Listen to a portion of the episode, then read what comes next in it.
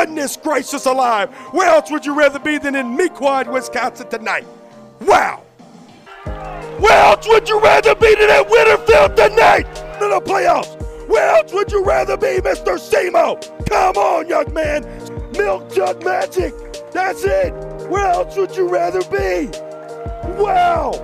Wow. I'm the 10th inning. Where else would you rather be? Goodness gracious alive. Welcome to the Where Else Would You Rather Be podcast, hosted by Conner Jelley and Brett Loftis.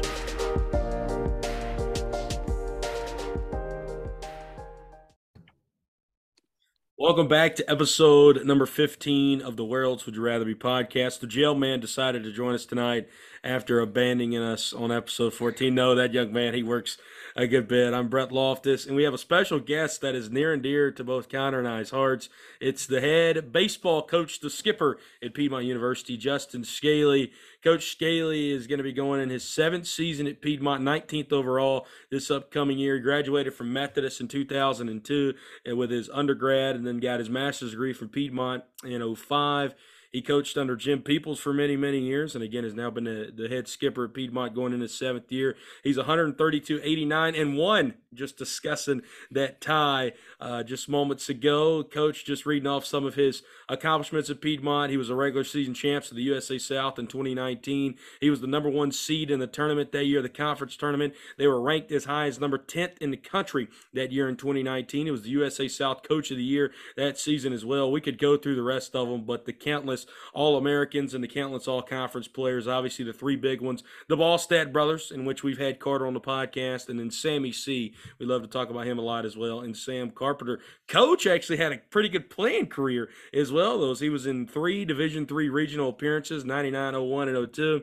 He was in three. Uh, three conference uh, championships as well. The Monarchs were ranked number one in the country for eight consecutive weeks during his senior year as again, coach, you got a lot of you got a lot of meaningful records that I didn't even know about as a player. But Coach Scali, we appreciate you so much for coming on the podcast with us this evening. Well, thanks for having me. It sounds like I've had a lot of good players to coach and had a lot of good teammates because uh, certainly a team sport. But I uh, appreciate you reading that off. Absolutely. You know, you you've obviously you played an intricate part in my life. Uh, I know I didn't play for you, but I, I, was a broadcaster for the baseball team for three years, and um, I know what you did for my family and, and myself and my career so far. It's played an intricate part. I know Jelley can speak to much of the same of that, and he will as we get deeper into the podcast. But first, our goodness gracious life story of the show. I know you told this story a million times on a million different podcasts, but I just kind of want you to talk about how you got into coaching. I know you've you've just coached at Piedmont, and then how you got the head coaching job, and anything else you want to share in your coaching timeline. Sure, I was a player, played Division three baseball um, at Methodist University. Uh, played for two really good coaches there. Coach Peoples was an assistant who recruited me there, and Coach Tom Austin uh, is the head coach there. Still the head coach there. I think he's in his 42nd year. Uh, he has like 12 million wins. Um, you know, whatever it is, he's he's been so good uh, there over the years.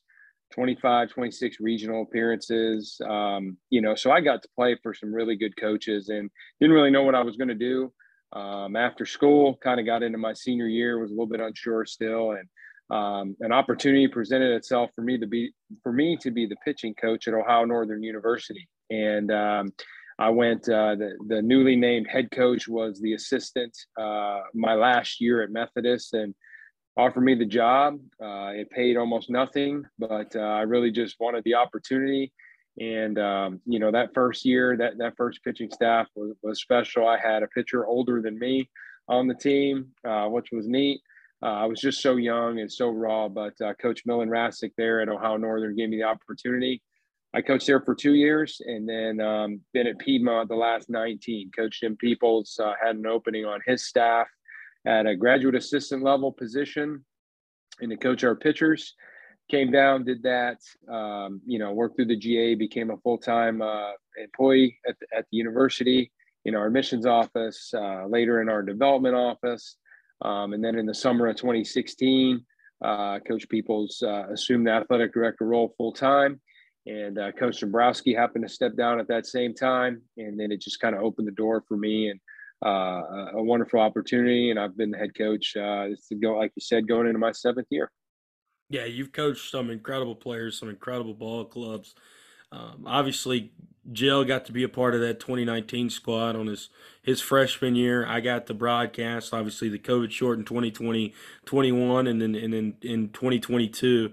Um, I'll put you on the spot here. I, have got a feeling of what you're going to say. You're either going to go one or two ways here. Is there a favorite team that you've been at Piedmont as an assistant, or since you became the head coach, that's it's kind of been a favorite and one you tend to kind of have a lot of fond memories of?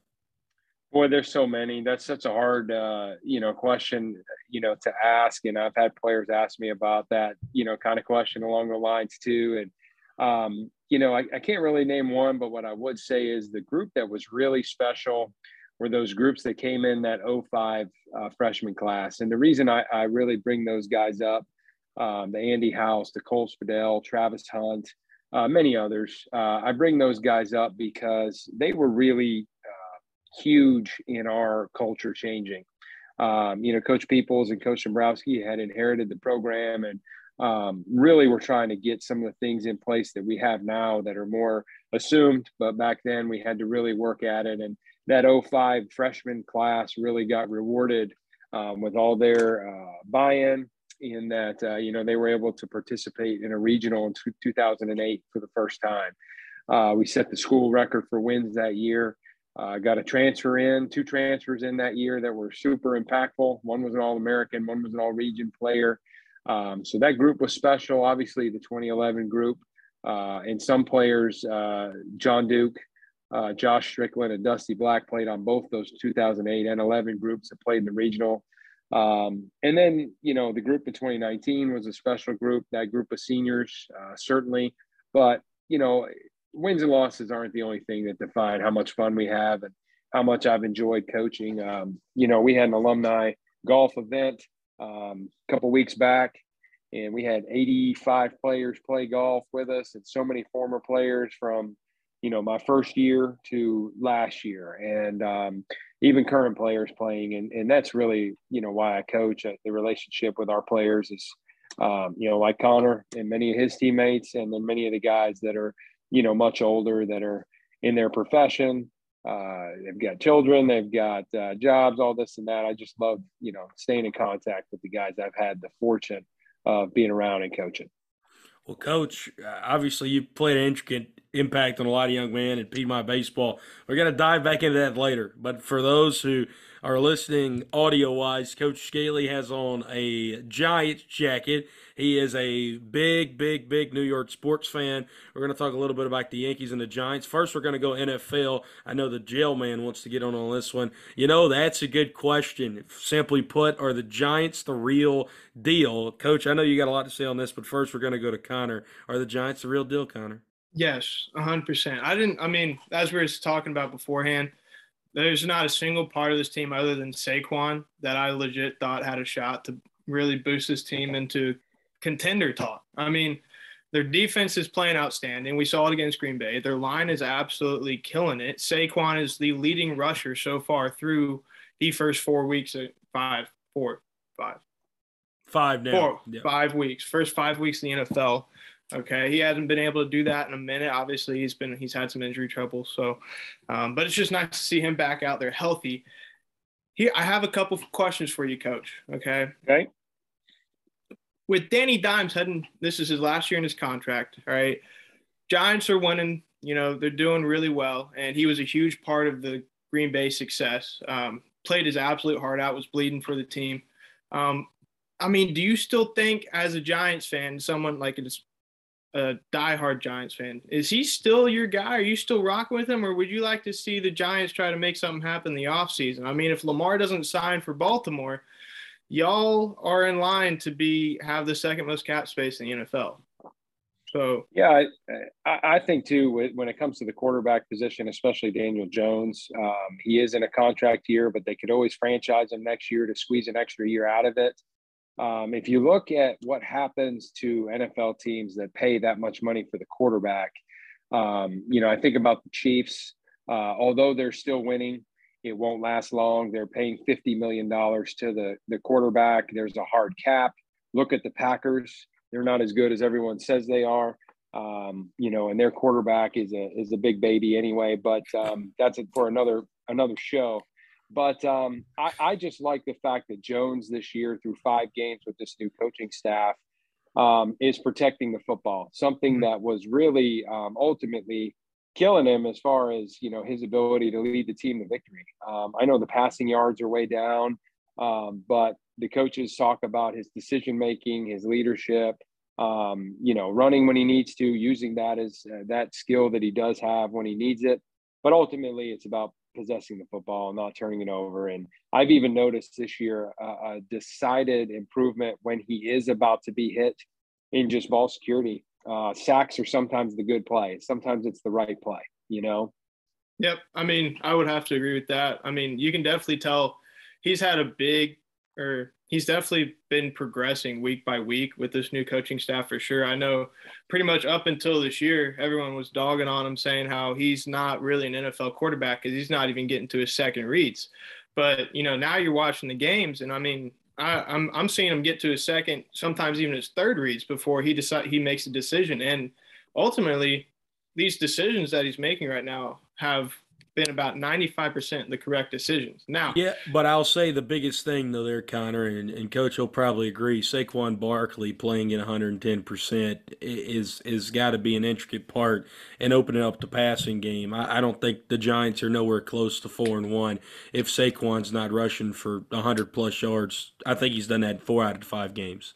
Um, I would also add, uh, guys, that uh, you know I was looking at uh, some Pro Football Focus stuff and um, Andrew Thomas, the number one rated offensive tackle in the league. Go dogs. Um, you know, it's a Georgia Bulldog. Uh, you know, we've got a, a, rookie at right tackle that had a, uh, you know, turnstile game against Dallas, just abused.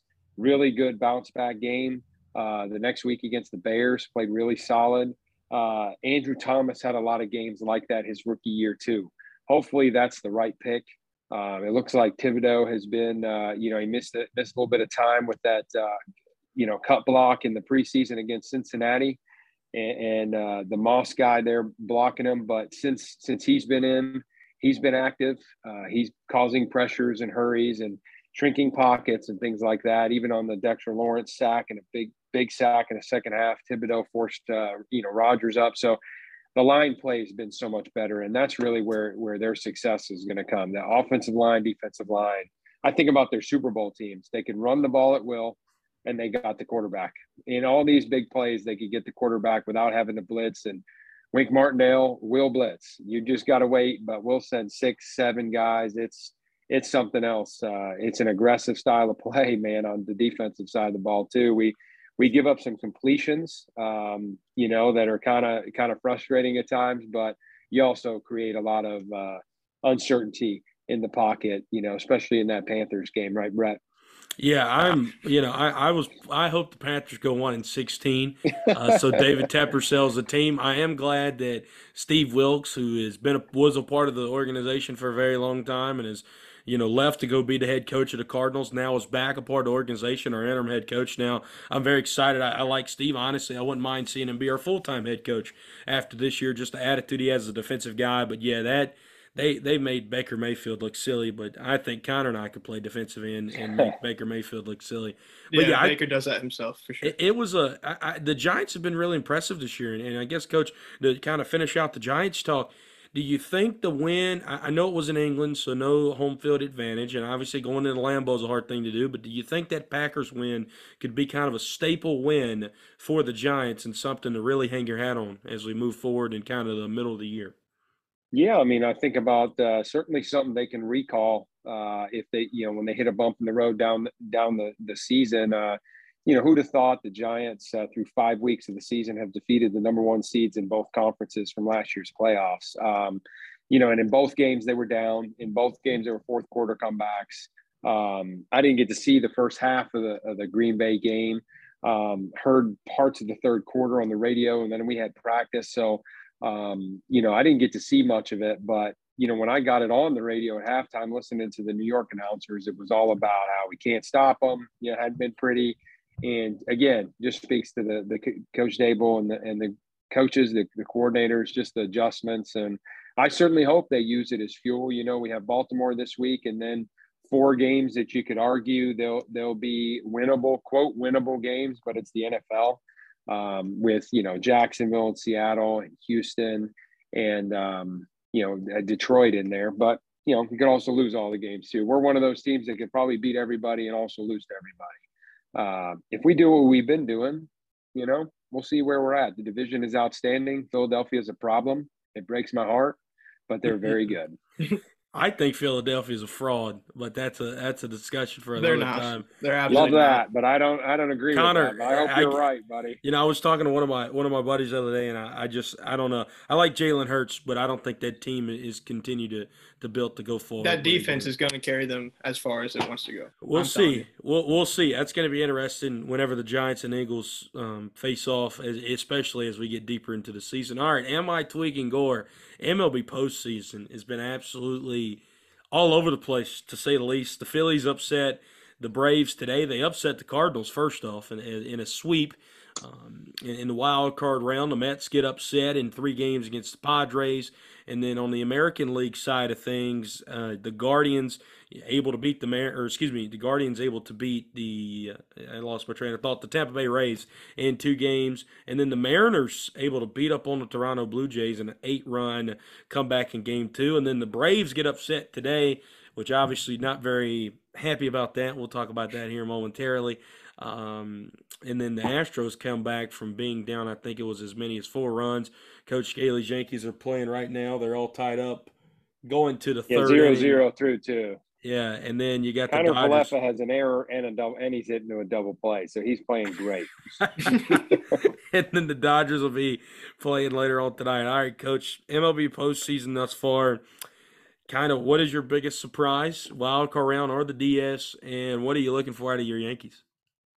Um, I guess uh, you know, of the Yankees, not much. Um, haven't liked the team all year. Um, just don't think they have many tough dogs. You know, I think uh, the I, I can't stand the way they the, the lineup they play. I don't know why Gerrit Cole's pitching game one. Uh, maybe maybe the manager doesn't watch the games. Uh, how you don't pitch Nestor Cortes in the first game is is beyond belief. The guy's got a run lower ERA. Um, you know, the only reason his innings count is down is because they stopped him. Um, the guy throws like wiffle balls up there. Now, now Cole's hung two zeros, and it's not that Gerrit Cole isn't a great pitcher, but um, you know his ego's so big they got to pitch him in the first game, and um, you know, he's certainly way better to go on short rest than Nestor. You could pitch your number one guy can go game one and game four on normal rest. You know, Cole would be way better in two and then five if necessary on short rest or game one if they're able to advance. Um, don't like the lineup don't like a lot of the the team. Big big Yankee fans, so don't confuse that. I hope they win every game and the World Series, but uh, you know I don't think they'll win this series or or anything this year myself. Wow, that sounds Dang. it sounds just like my dad watching the Braves game today. um, we're sitting down here and he's just like saying we're going to get swept by the Phillies now because we lost game one. I'm like, you know what? I, I'm not going to say we're not going to get beat by them, but just because you lose one game, it's it's going to be okay. But I that's that's shocking to me. Um, that Well, the home run counter for Cole just hit one. So Oh, I mean, he does what he does. So he, he he throws balls middle middle, and they get hit out. Um, I set the line at one and a half for how many home runs I thought he'd allow today. We're at one. So Did you- uh, thankfully, no thankfully no one was on. So. did you go did you go over on that or were you going under? Oh, I was I was uh, pounding the over on that. One. My former, uh, my current and former players that are Yankee fans are like, you know, they're all excited. I'm excited too, but um, I'd rather that you know, if you gave me one or the other, I'd rather the Yankees get swept in this series. If you told me the Giants make the playoffs, I'd make that trade in two seconds. Um, Wow. Absolutely. to be honest with you, man, and I watch postseason baseball, I do uh, in the major leagues, but I, I have a hard time watching a regular season baseball game. I think the product is just so bad right now. Um, what jail listen, said, and. I Yeah. watch college baseball anytime I, I'm not, you know, watching our team. I mean, if I come home and there's an SEC, you know, series on or an ACC series on, um, I've got a former assistant that was in the ACC coaching the last couple of years. Mhm. Watch his team a bunch. JB's a uh, big fan of the shout out Coach podcast, by the way. Yes, very big What's fan up, of the Coach podcast. JB? You're the man. We all know that already. Uh, Love that Indiana Hoosier, like my man Joe over there. Yes, but, sir. Yes, sir. but I'll watch a college game. You know, you could put on San Diego State against uh, Long Beach State, and I'll, I'll, tune in and watch the whole thing. Players play hard. Um, it's not about home runs and strikeouts. The Yankees scored 51% of their runs on, on the on the home run this year. Yeah, that's most disgusting. most most homers in the in the majors. Yeah, I mean that's disgusting. They just sit there and wait for it. Why don't they just make it slow pitch softball and just have a, a big home run derby? You know. I mean, you guys do have um, one of the um, biggest biggest lineups in the league, though. I will say. But but they don't hit, man. And don't even get me started because uh, there's a zero percent chance I would re-sign Aaron Judge, which would probably shock you guys. It shocks every Yankee fan. I tell that too. But I'm not. I'm not shocked. I'm not shocked okay. because I think that he could. I'm shocked at, at the initial thought that you're a Yankees fan, but as a baseball fan, I wouldn't be shocked because he hit 311 this year. It's the first year he's ever even come close to hitting 300 in a season. Mm-hmm. So I think he was playing hard for a contract year. But to your point about the college baseball, I, you know, coach, I was never a big college ball baseball fan until I got to Piedmont, started following a lot more, and then going and broadcasting the Northwoods League this summer and seeing a lot of those guys and a lot of the Power Five guys and even some of your mid-major guys and even Division Two, Division Three guys that were also up there.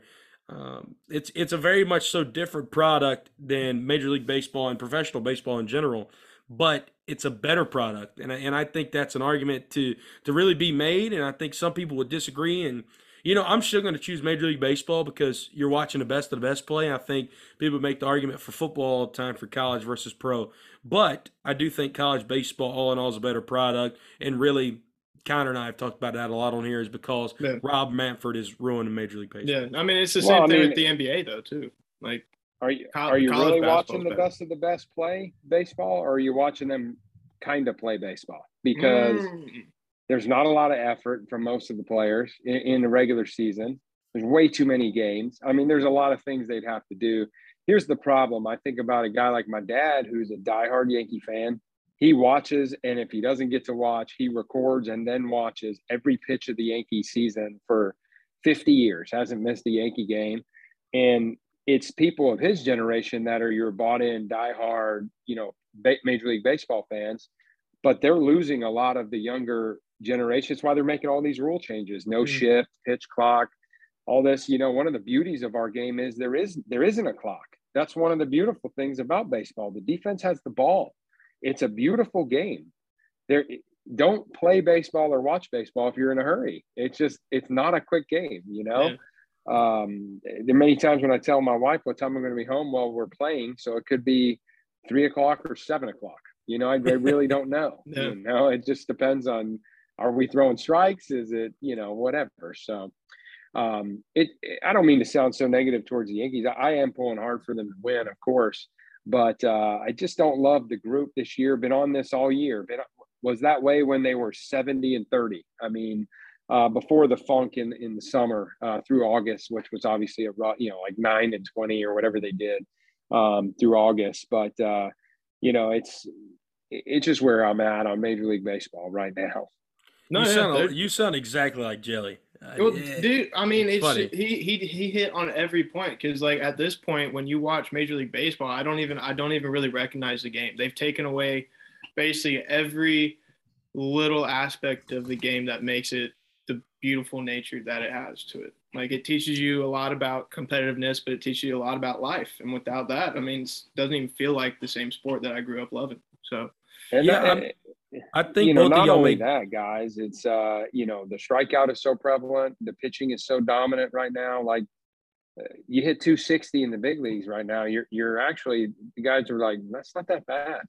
you know when you know 260 used to be uh, you know you're going to get released. Yeah. You know, yeah, I mean, your your batting champion in the National League, which ended up being your batting champion in, in Major League Baseball, Jeff McNeil hit 327 this year.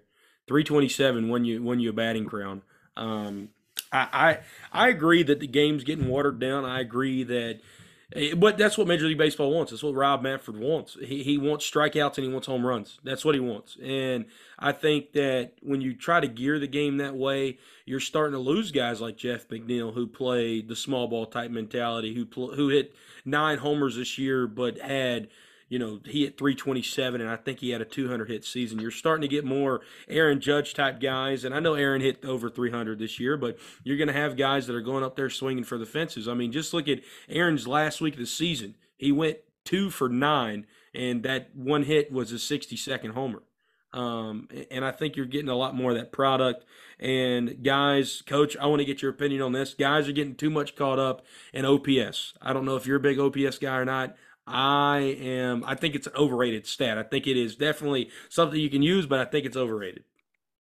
I mean, I would answer that by saying, dude, offensively, you got to get yourself to second base. There's a right. lot of ways to get the scoring position. You can be a, a, a walk guy, walk a lot, uh, singles and steal it, or you can you can bang the ball in the gap and get yourself there that way. But for the team to score runs, you got to get in a scoring position first. And if you get to second base with nobody out, we can score you without getting hits now. So, um, you know, there's a lot of different ways to go about it. Some guys, you know, from an OPS standpoint you know, if you hit a lot of extra base hits, you probably walk a lot too. You might K a lot too. Like it's part of it. Um, the numbers are there on the analytical side. Like all of that stuff has a value, right? But you still got to watch the game with your eyes, and that's what I'm saying. It's this whole thing I got back to with with Nestor Cortes and Gerrit Cole. Like I know they pay Cole 1.1 million dollars a start, and who knows what they pay Nestor Cortes? Certainly not that. They might pay him that a season but just watch the games. One of them's more pitch efficient. One of them doesn't isn't down one nothing with the bases loaded and one out in the third inning of a playoff game. I mean, one of them pounds his zone, keeps people off balance, pitch efficient every time he goes out there. Sure, he gives up his hits, but he attacks his zone. I mean, it's baseball. He doesn't have the spin rates. He doesn't have the that kind of stuff. It's the same thing with with an Aaron Judge. You know, um, ton of OPS through the roof, all that stuff but against good pitching, there's a lot of strikeouts there, you know? Yeah, so it's just you gotta you gotta take it you know on both sides. There there's good and bad with all that analytical stuff. It does have a good value at times. It's just a matter of applying it correctly.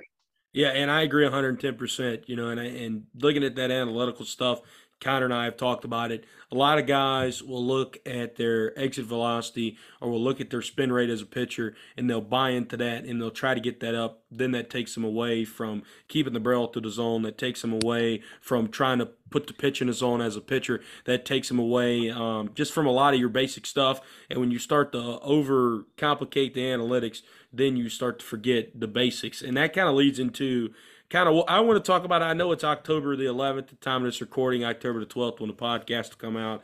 I know you still got a long time, but You've had this team on the field uh, for a short enough period now, this 2023 squad for the Lions, that we kind of have a sense of what you may have. What what are you feeling kind of as a preview? Um, last year, obviously made the conference tournament, swept Maryville late in the year, able to get it to the conference tournament.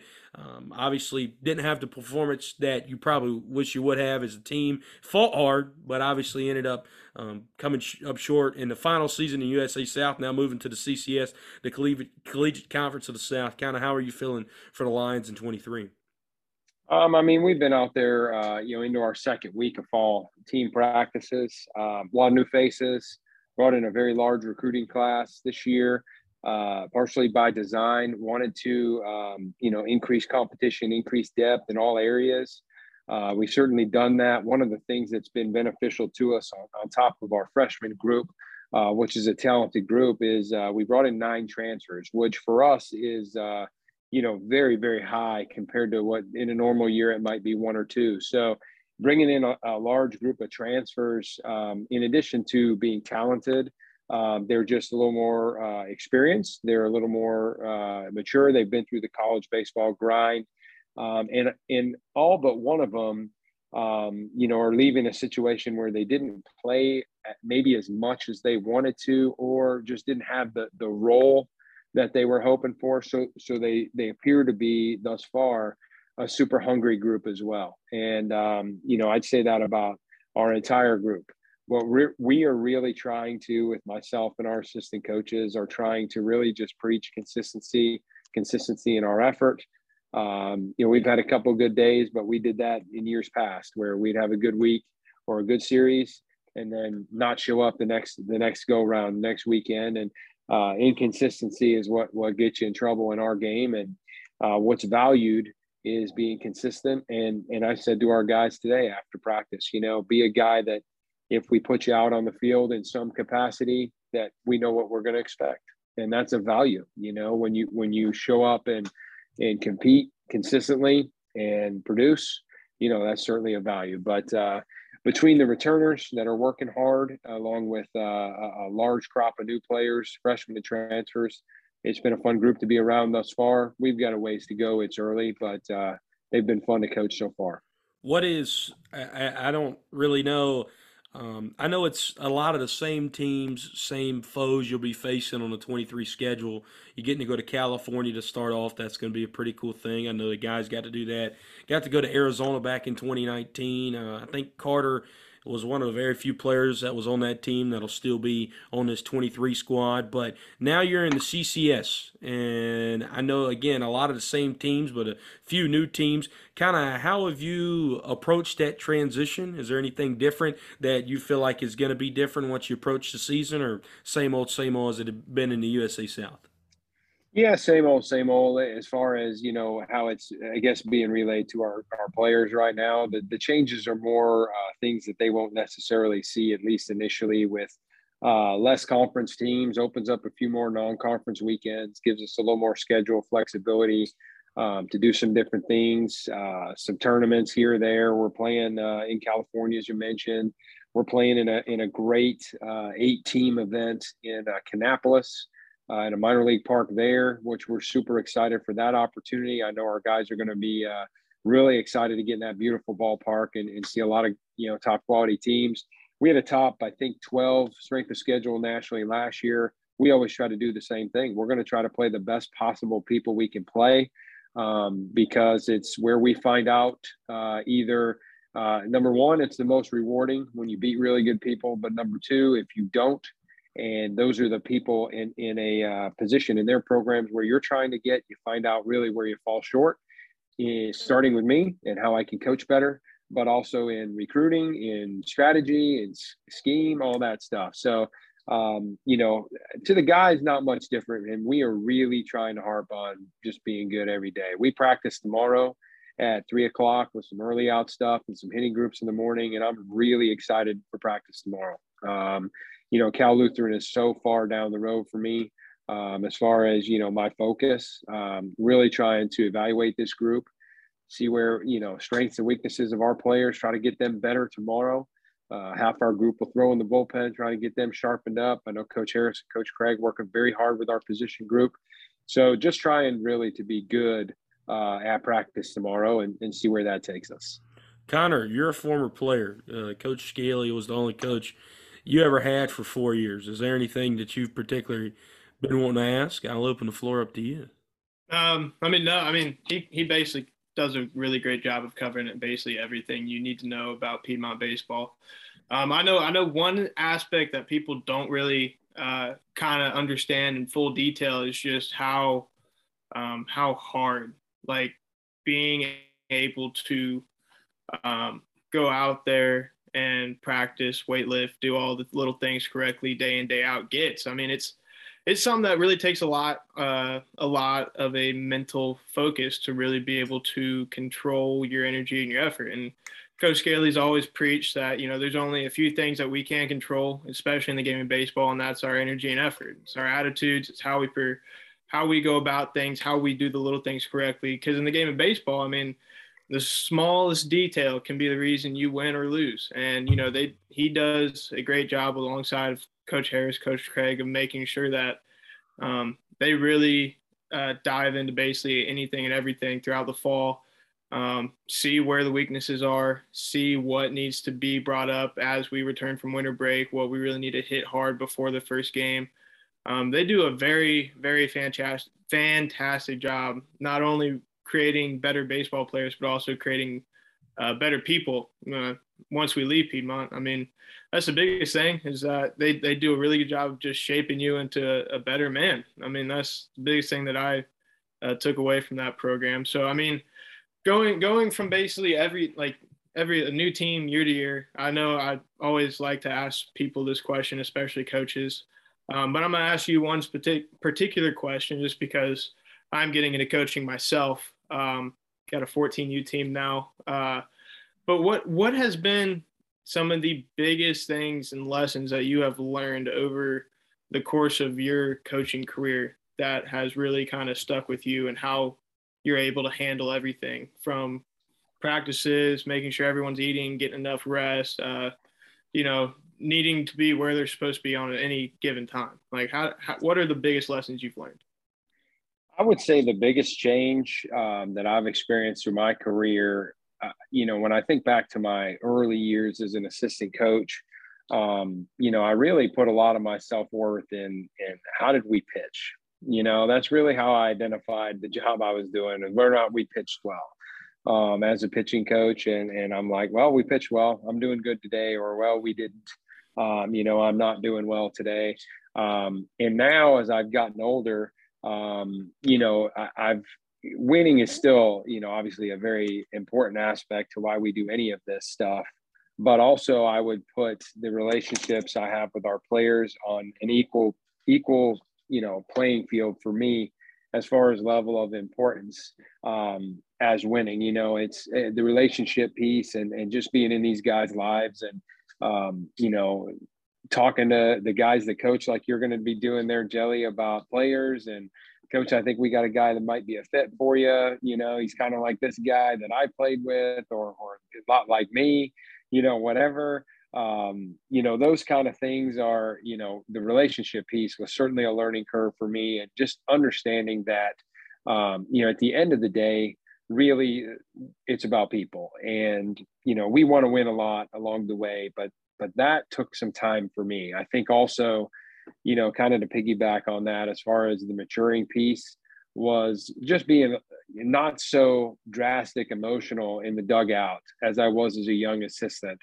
Trying very, you know, it's very hard for me. Um, I don't know what our Jelley you would answer better than most, you know, guys you played for us have been in our dugout for a long time. But um, you know, I try to be very even keel in the dugout at all times. Hmm. Um, you know, no matter how fast or how nervous or how excited or down or angry I am inside, I try to be as neutral as I can on the outside because I that's what I want from our players. You know, I want them to be able to, regardless of the situation, um, you know, just be great where their feet are. And that's what I certainly try to embody by being stable. At least there's one place they can look in the dugout where someone on the outside isn't freaking out. Hopefully, that's not to say I haven't lost my temper or haven't, uh, you know, gotten super excited. Now, now you get me, uh, and Jelley will tell you this: if if we get into a, a spin and lock situation uh, down in the outfield, th- th- there's some fire they'll see coming out then. Oh yeah. Uh, yeah,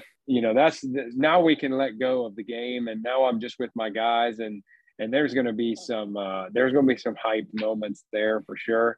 Um, and there's some moments too, you know, cuts both ways. If uh, you know, if I really am disappointed in a in a pitch call or an in-game decision, you know, where where our guys don't see it, but you know, where I'm just beating myself up, you know, my 40 mile ride home. Um, you know, or I just get a chance to really think about, boy, I wish I'd have done that differently to give us a better chance to win, you know.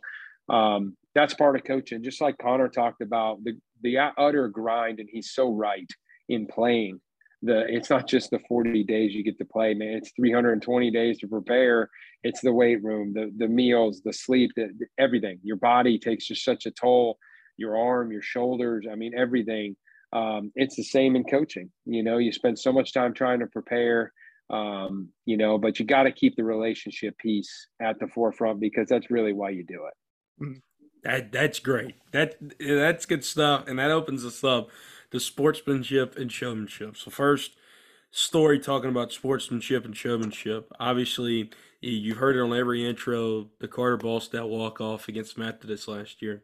I want to direct you guys to the video of that play. We're going to try to put it in the description, but I want you to watch that video very closely as the entire team rushes out of the dugout and is going down the right field line to tackle Carter. And thank the good Lord above they didn't hurt him um, down the right field line.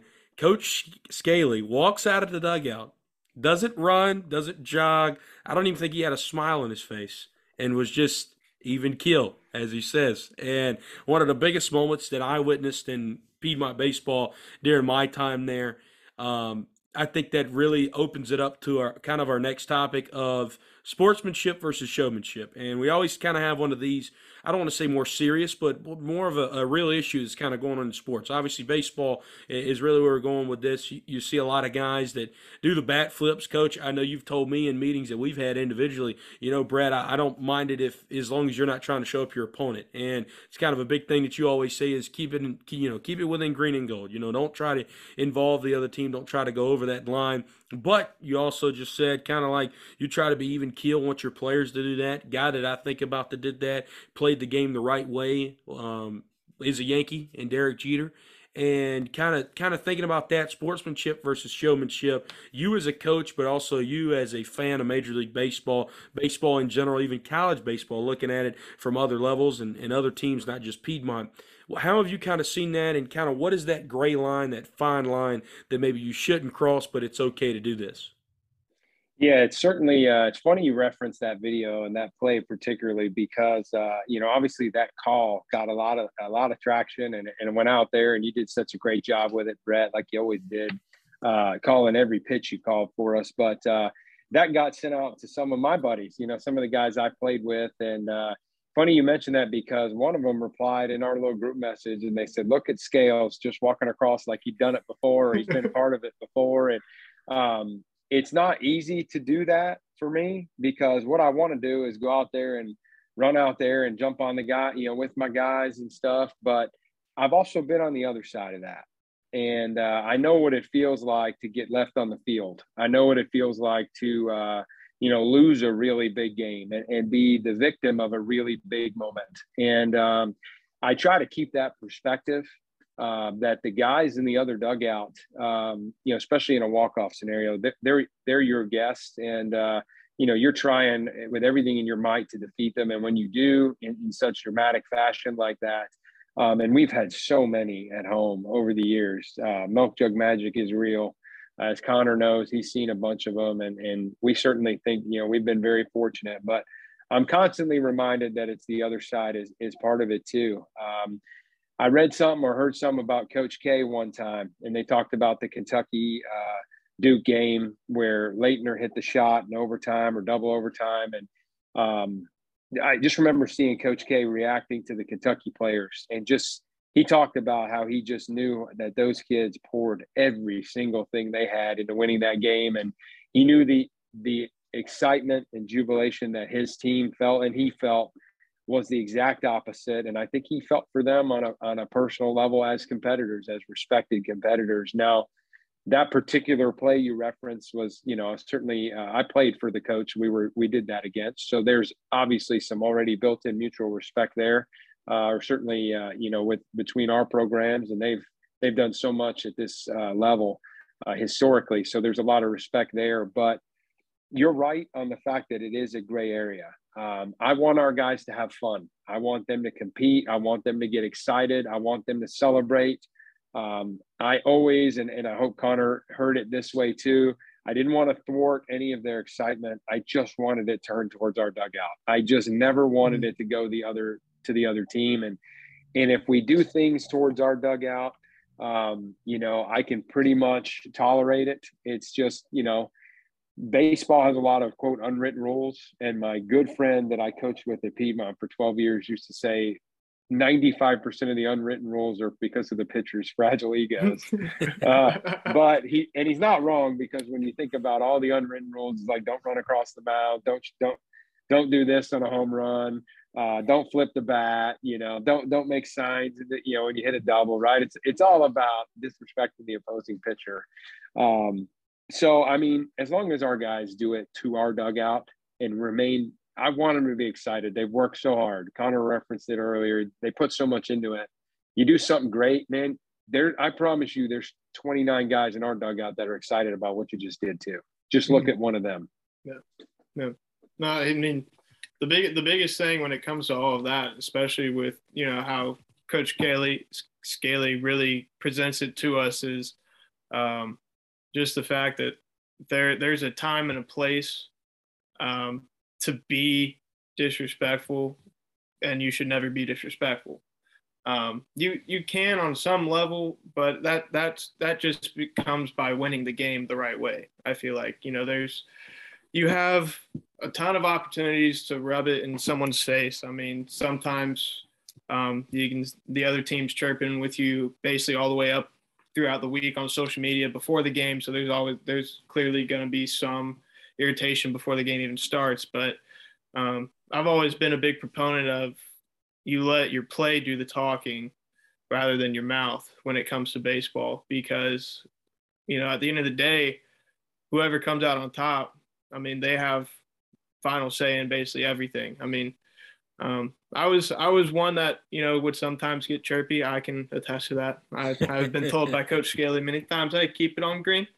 You know, sometimes I let my emotions get ahead of me, and that's fine. You know, it's just part of the game. Um, but he he he he really does do a really good job of just making sure that we stay within our team and our colors rather than trying to become something that we're not. Because I, I also believe that when you when you try to worry too much about what the other team's doing, now you're not even focusing on your game and what your team is doing. So I mean, there's there's times to flip the bat. I think most of the time you should just set it set it down right there, act like you've done it before. Now, if it's a walk off, hey, why not flip it? You know. Yeah, I think fun. it's a I think it's a big issue in our game, and, and really, coach, that's why I would ask you about it. I know you and I have had some conversations. Goodness, I I don't know how many conversations we've had in your office about that over the years, but you know, and I'll even use, for example, today, I'll, I'll pick on my Braves. You know, William Contreras, he gets a double, I think was in the sixth inning. Braves are down six runs at this point, seven to one. And the Braves have a double celebration, you know, when they do the sword or whatever. And he does it. And I look at my dad and I'm like, what what is he doing? I'm like, we're down by six runs. And I understand he's excited. He didn't do anything disrespectful to the Phillies. But it's it's it's all about again showmanship, sportsmanship, there's a fine line there, and there's also a fine line to where if you're up or you're down, just play the game. Mm-hmm. And mm-hmm. that that's just again, that's my opinion as a fan. Obviously, I didn't play the game at the collegiate level. I didn't coach it at the collegiate level, um, but that's just my opinion as a fan, and, and, really glad to hear you guys' opinion on that as well. All right, final thoughts, Conner. We'll start with you against your or because I guess I should say of your collegiate coach. There we go. A little stutter sticker for you. Um, well, uh, let's say final thoughts, Coach. I just want to thank you for coming on here. It's been an absolute pleasure talking with you again. Um, miss just having conversations with you. That was one of my favorite parts every day. Um, Same. I will say, I will say, I, I do appreciate you answering the uh, the coaching question. Kind of helped me out a little bit. Been kind of uh, it's been nerve wracking trying to learn how to be a head coach in under like three months. It was kind of brought upon me. So you know, I'm kind of learning as I'm going at this point. But uh, I believe your Giants are the real deal. I legitimately think they uh, they they have a shot if they keep this up, and you know, may the Lord keep every one of them safe from injury. honestly. Right. They might win the Super Bowl. I'm not gonna. Wow. Let's go, baby. Wow. Let's go. All right, I coach. Love, I, I, love the culture there right now. Coach, what what do we got for your final thoughts? Jelley gave us a hot take there as well. I, I appreciate coming on. Um, you know, I, have been following, listening. I, I comment on Twitter a little bit every once in a while, and you guys know how much I enjoy y'all and enjoy what you're doing. But uh, Brett, I got to ask you, man, how could you have picked the Bears against my Giants? The Bears can't complete a forward pass, man. that was uh, that was what two or three weeks ago. So yes, it, I gave you I, time then too. Yeah, I didn't think the Giants were the real deal. Then I really didn't. Um, I thought Justin Fields was going to learn to turn it around, but he and the Bears have so much discourse right now. I, I think he's going to be out of Chicago um, at the end of the season. So they need a new they need a new front office in, in Chicago. New front office, new coaching staff. They have the players, but they need new people. They do. I really, uh, guys, I really appreciate coming on. I've been uh, following you each time and loving the clips and stuff, and just love talking sports. Love talking about Piedmont baseball and um, you know, and obviously the Yankees and the Giants and, and the teams that I root forward to. But uh, you know, really appreciate it. Really uh, happy for you guys that you're you're having success in what y'all are doing, and uh, pull for you guys to keep doing great things. We appreciate it, Coach. Thank you for coming on. Um, obviously, like I said at the start of the podcast, you know, you've played an intricate part in Conner and I's collegiate career. Mine as a broadcaster, obviously a direct impact on Conner as a baseball player. So you were one of definitely one of the first people that we we wanted to have come on the podcast and and start to have some guests come on. Conner and I will not have a guest tomorrow night, but we will be having a guest Thursday night.